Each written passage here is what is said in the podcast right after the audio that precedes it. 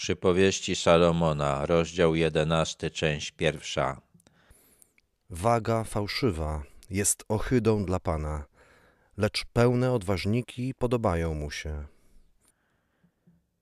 Ten, kto używa pustych w środku odważników, może sprzedać mniej towaru za wyższą cenę. Salomon jednak zapowiada, że oszustwo jest dla Boga ohydne i Bóg na pewno za, na nie zareaguje.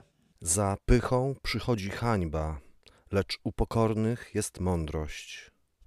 Pycha to przekonanie, że jest się kimś więcej niż naprawdę się jest. Człowiek pyszny prędzej czy później skompromituje się. Pokora nie jest poniżaniem siebie, tylko realną oceną siebie i swoich możliwości. Ktoś, kto potrafi siebie właściwie ocenić, jest mądry.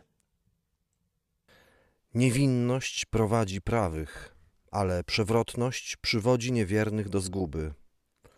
Człowiek prawy, który nikomu nie wyrządził krzywdy, nikomu nie jest nic winien, znajdzie wyjście nawet z trudnej sytuacji. Człowiek przewrotny nie może liczyć na pomoc życzliwych mu ludzi, ani na pomoc Boga i nie poradzi sobie w kłopotach. Bogactwo nic nie pomoże w dniu gniewu, lecz sprawiedliwość ratuje od śmierci.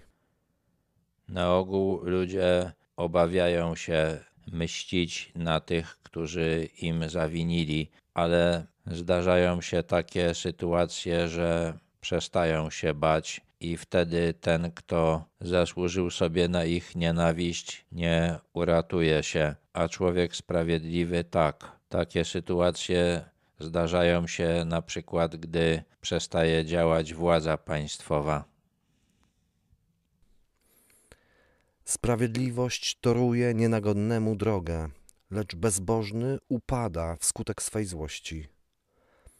Sprawiedliwość ratuje prawych, lecz niewierni wpadają w sidła swej żądzy. Człowiek prawy zyskuje swoim postępowaniem powszechną życzliwość. Ci, którzy kierują się swoimi rządzami i nie chcą uznawać nakazów Boga, zwracają przeciwko sobie i innych ludzi, i Boga, a w końcu doświadczą konsekwencji tego. I czyny dobre i złe idą za człowiekiem. Gdy umiera człowiek bezbożny, to kończy się wszelka nadzieja, a oczekiwanie niegodziwych nie spełnia się.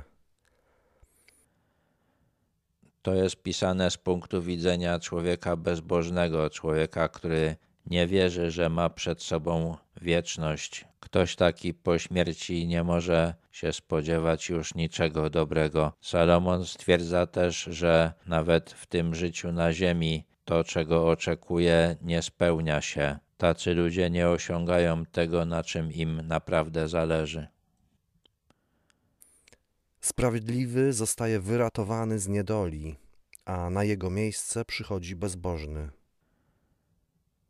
Salomon zapisuje swoje spostrzeżenia, jak Bóg prowadzi losy ludzi. Człowiek sprawiedliwy może wpaść w kłopoty, ale w ten czy w inny sposób Bóg go z tego wyciągnie, a potem sprawi, że te same pro problemy spotkają bezbożnego. Niecny ustami niszczy swojego bliźniego, lecz przez roztropność zostają wybawieni sprawiedliwi. Zły człowiek posługuje się obmową, posługuje się kłamstwem, aby zniszczyć tych, którzy wzbudzają jego niechęć, ale sprawiedliwym kłamstwa rozsiewane na ich temat nie będą w stanie zaszkodzić. Gdy sprawiedliwym dobrze się powodzi, miasto się raduje, a gdy giną nieprawi, panuje wesele.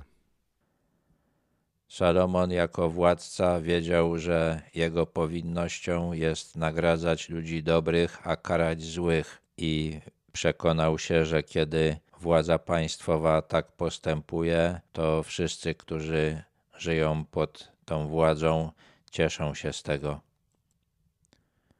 Dzięki błogosławieństwu prawych podnosi się miasto, lecz usta bezbożnych burzą je.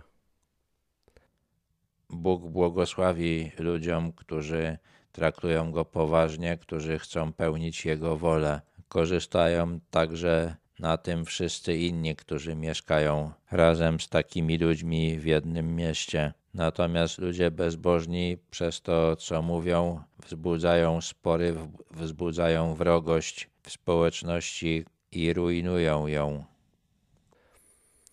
Człowiek nierozumny gardzi swoim bliźnim, lecz mąż roztropny milczy.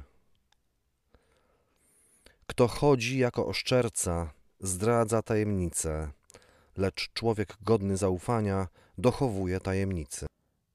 Ten, kto gardzi drugim człowiekiem, będzie go obmawiał, będzie mówił o nim rzeczy złe i nieprawdziwe, i będzie też zdradzał jego tajemnice. Ten, kto jest naprawdę mądry, nie dopuści się takiej podłości.